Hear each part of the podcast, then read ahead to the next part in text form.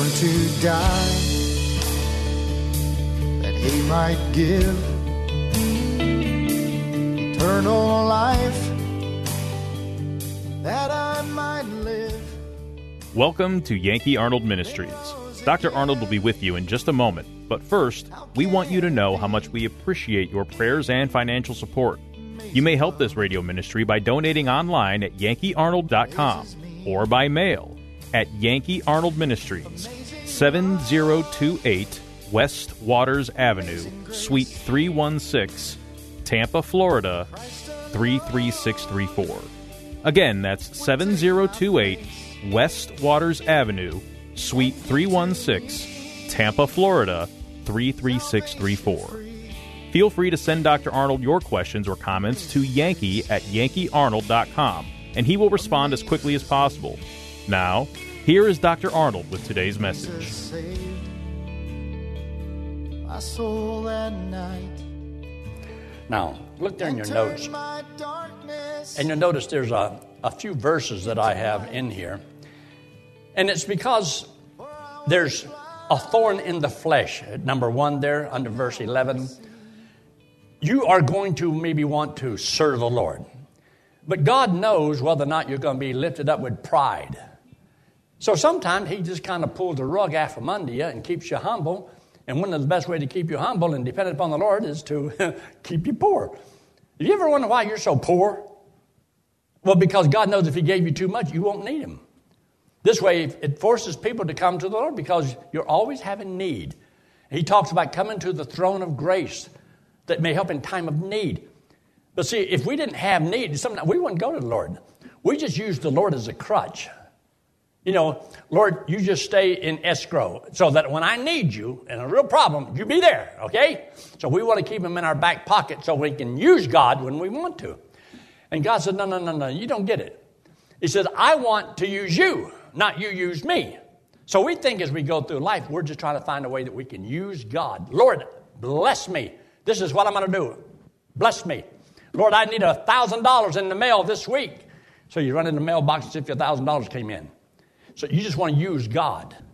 And God says, I got something I want you to do for me. And if you will, He said, I'll take care of all this other stuff. He says, You put me first, and all these things will be added unto you. And uh, a lot of people will, some people will not. But look at letter B there the motive of the Judaizers. Because you see, when you, you tell a man that he has to do good works to be saved and he got to stop being bad and all that, you automatically become a fruit inspector or a works inspector. You got to inspect what you expect and see whether or not, well, is he doing what he's supposed to be doing? In other words, uh, I look over here at Emilio, and you know, Emilio, he's been out drinking every night and running around, you know, just all these bad things he's doing, and uh, flirting with all the women. You know, there's just no end to it. And so, Emilio, if you want to get saved, you got to stop all of that.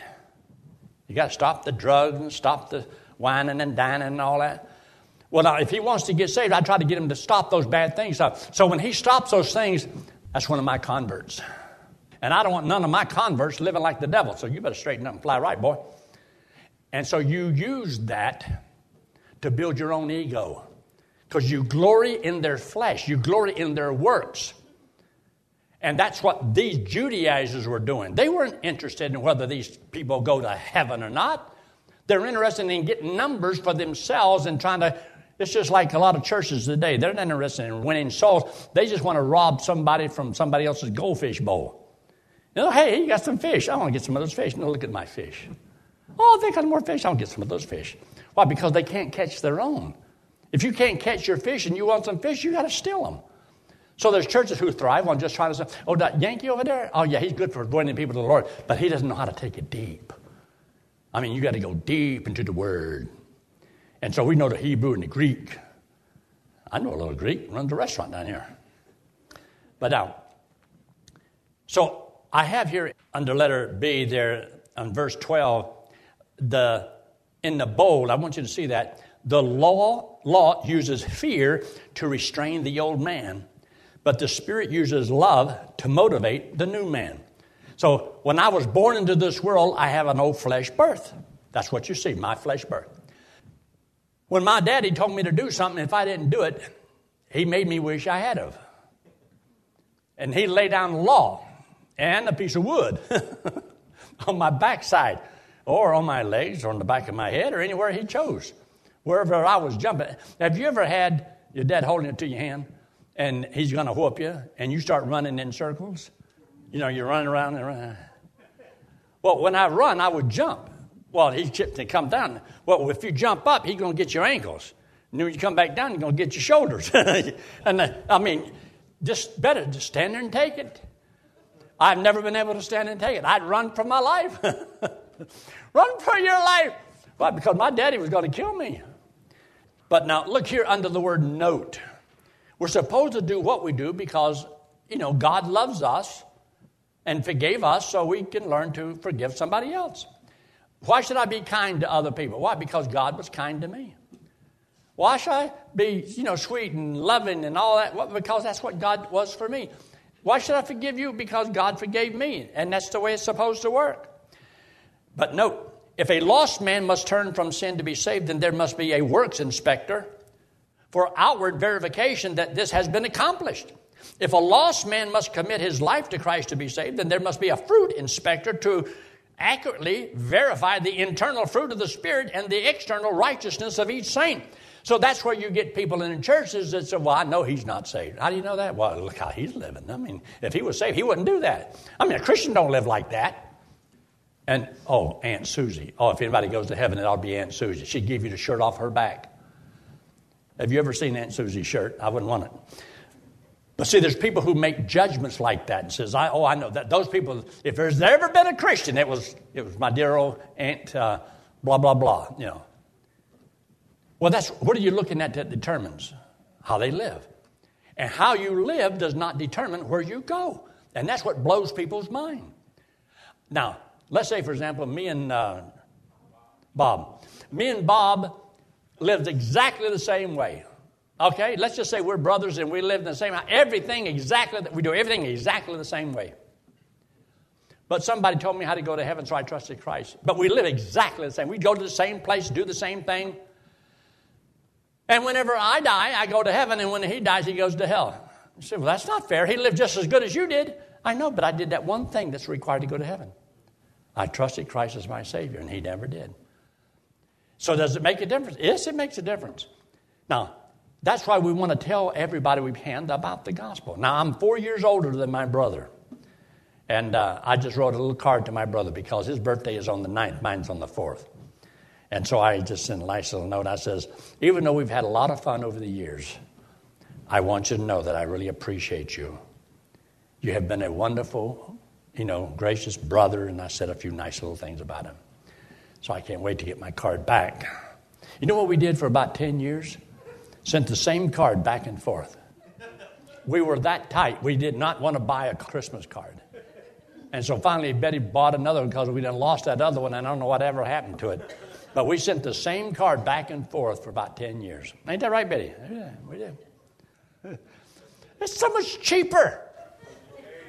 I wouldn't even send a card at all. But then I was thinking, well, he might send me a present. He didn't. But anyway, Look at the next statement here.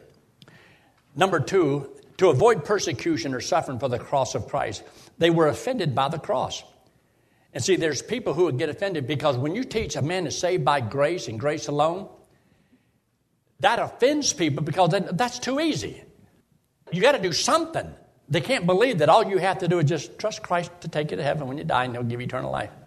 And that's all I got to do. That's all you can do. You can't earn it, you can't work for it. You don't deserve it. God says it's a gift. Go into all the world and preach the gospel to every creature. Because that's what everybody can do. What they can believe something. And so if they tell the message how God loved them so much and paid for their sins and they trust Christ as Savior, they can have eternal life as a free gift. But look there at uh, the little small letter A. The gospel and the cross are used to mean the same thing. So we talk about preaching the gospel it's hard to preach the gospel without preaching the cross. Because the story of the cross is about the good news Christ died for my sins. Where? On the cross. That's why he went to the cross. So when we preach the cross, that's what he did for me. He did that to pay for my sins. Now, I don't deserve it. Now, one cannot exist without the other. This is why Paul made the statement I'm not interested in whether you were or were not circumcised because that doesn't save you. The only thing he wanted to know, he says, is, is Jesus Christ and Him crucified. The gospel.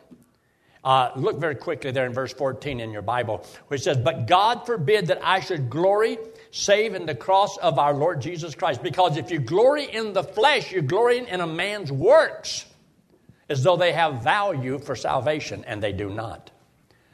So he says, save in the cross, or the only thing that he wanted is that you believe the cross of our Lord Jesus Christ, by whom the world is crucified unto me, and I unto the world. For in Christ Jesus neither circumcision availeth anything, nor uncircumcision, but a new creature, the new birth.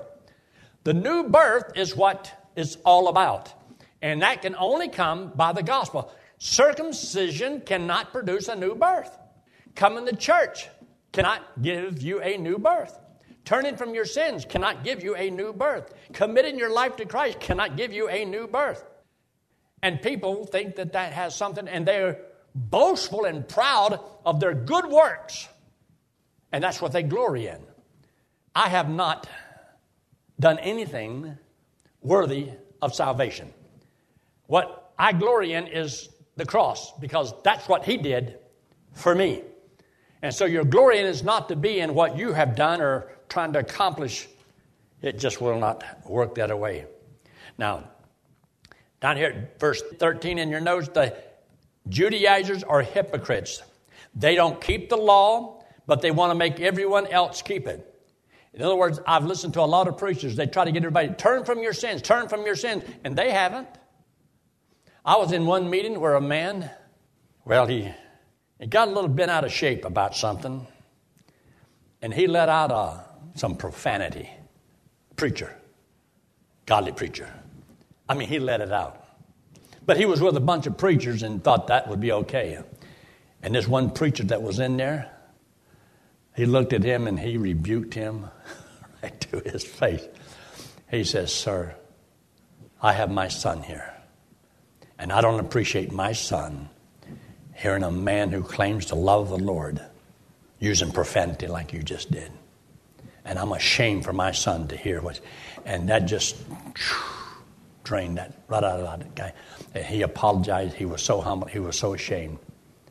But somebody was strong enough to rebuke him. And I was standing there, and I didn't know these some of these people, but this man spoke. His son was there, and he was going to defend what he had heard. And yet, that same person was telling people to turn from their sins. And he was, he was angry, he was upset, he was mad, and he just let out with a bunch of profanity. Anyway, as we're moving right along, look at the small letter A under number three there. They who are circumcised is referring to those Galatians that had been circumcised. Because remember in verse 6 of chapter 1, I marvel that you are so soon removed from him that called you into the grace of Christ into another gospel. Because there were some people that had been moved. They had been listening to these Judaizers, and they're just trying to get them to become Jews, live like the Jews. And that's why Paul rebuked Peter. He says, You don't live like a Jew. Paul was saying, I'm not living like a Jew. They weren't going to the temple, they weren't doing the sacrifices, they weren't doing none of that stuff. And so there was a, uh, a problem there. Now, look at the next page. Top of the page, Paul says, The world is crucified unto me, and I to it, meaning the cross was his divider. Our fellowship or unity with others must be based upon the efficiency of the cross. In other words, I can have good fellowship with those who believe like I believe. But I'll have to admit, over the years, I've had a lot of preacher friends from everywhere, but they can't be real close friends because I have to be careful. I don't want them to cause me in any way to temper down any of my beliefs.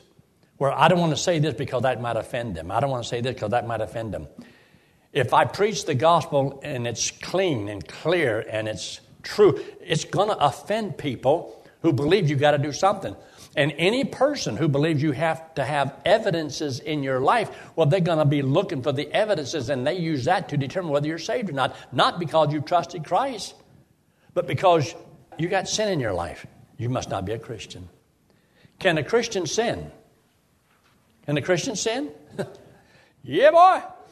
Some people do most of their sinning after they're saved than they did before they were saved. I mean, you take, for example, what if I'd have got saved when I was four years old? Somebody walked up to me and says, Yankee, when were you saved? Well, I got saved when I was four years old. Did you turn from your sins? Uh, yes, I did. I was always behind bars and hitting the bottle. I mean, I, I remember one time I, I cried. My mama came to me and I pretended like I was hungry and I wasn't. Or my diaper needed to be changed and I, I turn from my wicked ways.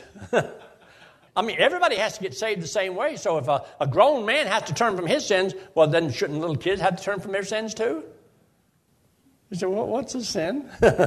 you did something bad. Who? Everybody sins, and you're going to sin until the day you leave this world. Just understand it and realize that. Now, under number three, there, there's a little statement I think you need to underline. You see, only the new creature availeth anything. The word some, this statement right here. Some wrongly understand that salvation transforms the old man into the new man or the new creation, or that the old man has passed away in salvation. So some people say, well, when you get saved, that old man was crucified and you don't have him anymore, and so you're not going to sin anymore. Now you're going to live a life totally sinless. I remember when I was taking some kids to camp. It was on the Sunshine Park Expressway. We stopped at one of those little islands to get some gas and so forth, and kids run to go to the restroom and get some little snacks. And a few of them come running up to me and says, Yankee, Yankee, Yankee, there's a guy over there says he, he, he doesn't sin anymore. Oh, boy says, You got to talk to him. I said, All right. So I went over there and he's sitting there acting so holy. And I says, uh, they, they, they, told me that um, you mentioned to them that you don't sin anymore. He says, That's right. I says, How long has it been? He says, I haven't sinned in 40 years. I said, Oh, sir, why don't you be honest? You're lying and you know it. I know you're lying, you know you're lying. I am not lying. Well, I kept on until I made him so mad. he lost his salvation. I shouldn't have done it, but I did. I just, I just can't stand it when people. I, I did tell him. I said, "Now you know, if you don't sin, you shouldn't die." I said, "Because the wage of sin is death. So since you live a perfect life, you should never die." And uh, I had some of the kids that I used to have at uh, the youth group down at Grove Church with Ray Stanford. And uh, so sun, Sunday afternoon, we decided to go down to the Coconut Grove Park. And uh, so this is Sunday afternoon, and the kids want to walk around, pass out tracts, talk to somebody. And here they come. They come running up to me. Yankee, Yankee, Yankee. There's a guy over there. He says he's Jesus. He's Jesus. Oh, boy, I'm going to go meet Jesus. So I walked over there, and here's this guy, and he's got his long hair, you know. And uh, he's got on sandals, and he's walking around in his white little nightgown. And uh, he's acting real holy and kind of gliding along. I walked to him. I says, they, they told me that you said you was Jesus. Is that true? He says, yes, real holy, you know, real, real holy. I says, would you do me a favor? He says, sure. I said, would you pull your dress up? He said, what? I said, would you just pull your dress up just a little bit? So he pulled his skirt up. I looked at his feet. I says, I don't see any scars in your feet. I says, Can I see your hands? And he knew I was getting at that. I says, Let me see your hands. He showed me his hand. I says, There's, there's, there's no scars in your hands. I says, What tribe are you from? He says, What? I said, What tribe? What tribe do you belong to? He says, What do you, what do you mean? I says, Well, Jesus came from the tribe of Judah, and he would know that. Another thing is, Jesus was God in the flesh. I was going. To, I should ask him for a few little miracles. Would you like to fly away? anyway, the kids could see a joke. Anyway, he had to leave. it's like a Jehovah's Witness. I got somebody waiting for me down on the corner. But look at verse 16 here. Peace and mercy to those who walk according to the rule of the new creation. Salvation by grace, not works. I want you to look there in verse 16 in your Bible. For as many as walk according to this rule. This rule is up there in uh, verse uh, 14 and 15 when I don't want to know anything among you except Jesus Christ and Him crucified, and circumcision or uncircumcision, your works mean nothing. So, in other words, saying works have nothing to do with salvation, only the new birth, which is by grace. And that is what we should determine. And go by that and that alone. And when he talks about it upon the Israel of God, see, these were legalistic Judaizers. And I believe he's, if you go back to the book of Romans in chapter 2, uh, they're not all Jews just because they call themselves Jews. You're, you're of the nation of Israel, but there is a spiritual realm. There's believers within the nation of Israel, the Jewish people. And in the book of uh, Ephesians, in chapter 2, it talks about a wall being torn down, and the body of Christ is made up of believing Jews and believing Gentiles, and they believe the same thing.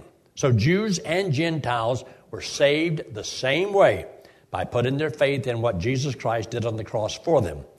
So you're not trying to make Gentiles Jews, and you're not trying to make Jews Gentiles. Look there in this verse, and we'll close with this. Look there in Galatians in chapter 4, excuse me, chapter 3. Every Sunday morning, we refer to these verses. See there in verse 26, Galatians chapter 3, verse 26. For we are all the children of God by what? by keeping the Ten Commandments, by being circumcised. no, by faith in the Lord Jesus Christ. Then he makes this statement, verse 28 there is neither Jew nor Greek. So salvation doesn't make you a Jew, it doesn't make you a Greek. That's why when I talk to a Jewish person, because they sometimes they think, uh, you know, if I become a Christian, then I'm no longer a Jew. No, you're just a completed Jew. If you were Jew in the flesh, the flesh is still the same. God not changing that. If you are a black and you trust Christ as Savior, I got news for you, you're still black. If you're white and you trust Christ as Savior, you're still white. If you're an Indian and you trust the Lord, you're still an Indian. That's your first birth.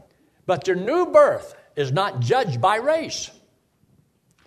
So he says, neither he that Jew nor Greek, uh, there's neither bond nor free, there's neither male nor female, for you're all one in Christ Jesus, for you're Christ. And then are you Abraham's seed. So when you trust Christ as your Savior, you have eternal life. And that's the way it is. So in verse 17 and 18, the Apostle Paul knew what he had gone through. And when you read 2 Corinthians in chapter 12 and all the things that happened to him, he says, I bear in my body the marks of the Lord Jesus Christ. He says, Don't bother me and don't trouble me. He's not going to change his message. He knows what the gospel is. He's not going to change it. And he don't like people trying to change the gospel to the people he's won to Christ. Because that's like, that's his baby. I mean, he won these people to the Lord. He says, I am your father in the Lord. And so he says, I bear in my body the marks of the Lord Jesus Christ. And he has the marks because of the persecution for preaching grace. And he says, if, if I preach what they preached, why am I being persecuted? then? See, the persecution comes upon God's people because they teach you're saved by grace and grace alone. And that there are no works before, during, or after gets me to heaven. Everything I have ever done since the time I trust Lord and I was 18 years old, none of that helps to save me. Why am I going to heaven? Because Yankee Arnold trusted Christ as a Savior. I believe that Christ died and paid for my sins. That's why I'm going to heaven. So, who gets the credit when I get to heaven? Jesus Christ. And that's why Paul said, I'll glory in the cross. That's the only thing I can brag about, what Christ did for me. My going to heaven had nothing to do with what I've done for him. I've been going to church for 59 years. I've been given money for 59 years. I have never smoked a cigarette, drank a drop of drink, and used a cuss word in 59 years, or I could say 77 years, but never have. But that does not add anything to my salvation. If I never did anything, I'm still going to heaven. Why? Because Christ died for my sins. And He gets all the honor and the glory. And when you add works to it, see, it robs it away from the Lord. And people begin to take credit. And this is why, whenever they know, Lord, have we not cast out devils in thy name and done many wonderful works in thy name? He says, Depart from me, I never knew you. Nobody goes to heaven because they deserve it. You're not going to go to heaven because you try to live a good life. We should try to serve the Lord because we're going to heaven, but not to get there. Best news in all the world. Look up here. This hand representing you and me, and the wallet represents sin. We all have sin on us. Now, God, He loves us. He hates our sin, but He loves us. And the Bible says for us to pay for sin is eternal separation from God in hell. So there's nothing that I can do to deliver myself. I can't get out of this trap I'm in. To go to heaven, you got to be perfect. I'm not. How will I ever be perfect? There is no way. This hand represents Jesus Christ. He's the Lord God in the flesh. He came into the world because he doesn't have any sin. He loves us hates our sin. He took all the sins of the world, paid for it on the cross, came back from the dead, and he said, if we would believe he did this for us, he puts that payment to our account. So since I believe it, he puts that payment to my account. Now I got a payment for how many of my sins? All of them. Since I've already paid for my sins, I don't have to go to hell. Why? Because you go to hell to pay for sin. But I don't have any sins to pay for. Christ died for my sins. So that means that's good today and that'll be good 10 years from now or 100 years from now or, well, if Willie James was here, he might understand a little bit more. A thousand years from now, he'll never cast you out and never lose you. It's the best news in the world. Let's pray, shall we? Every head bowed and every eye closed, no one looking around. If you're watching by internet tonight, and if you've never trusted Christ as your Savior, would you trust Him right now? And just in your own mind, just say, Lord, I don't understand it all. You may have some questions, some doubts. But a few things you can know. You know you're a sinner. You've heard that Christ died and paid for sinners. And all you have to do is the only thing you can do. Would you believe He, he did it for you? You can't earn your way to heaven it's because it's a gift, it's free. And if you'll trust Christ as your Savior right now, and God said He would save you right now and give you eternal life, and right on the screen it says, Yes, I'll trust Christ as my Savior. I pray that you would. With heads bowed and eyes closed and no one looking around in the auditorium, if you're here tonight and you've never trusted Christ as your Savior, Maybe you thought you had to live a certain life and be goody goody two shoes. And you know, you, if you're honest, you don't want to be a hypocrite and claim to be something you're not. Well, why not just be honest and say, Lord, I can't save myself. And I believe that you died on that cross for me. And I'm going to trust you right now as my Savior. Would you just let me know by an uplifted hand and say, Yes, I'll trust Christ as my Savior? Just slip it up real quick, put it right back down. Doing it all. Doing it all. Our Father, we do thank you for your blessings. Thank you for the time you've given us. And we pray, Lord, your will to be done. And, and we thank you for this church and all that you've done for us. We pray for good ranch meeting tomorrow night and a Friday night soul winning. And, and Lord, for this coming Sunday. We commit ourselves to you. We're your children. In Christ's name we pray. Amen. Have you ever heard preachers tell you that you must turn from sins to be saved and go to heaven? Does that mean you must turn from only the big sins or all sins before God will save you?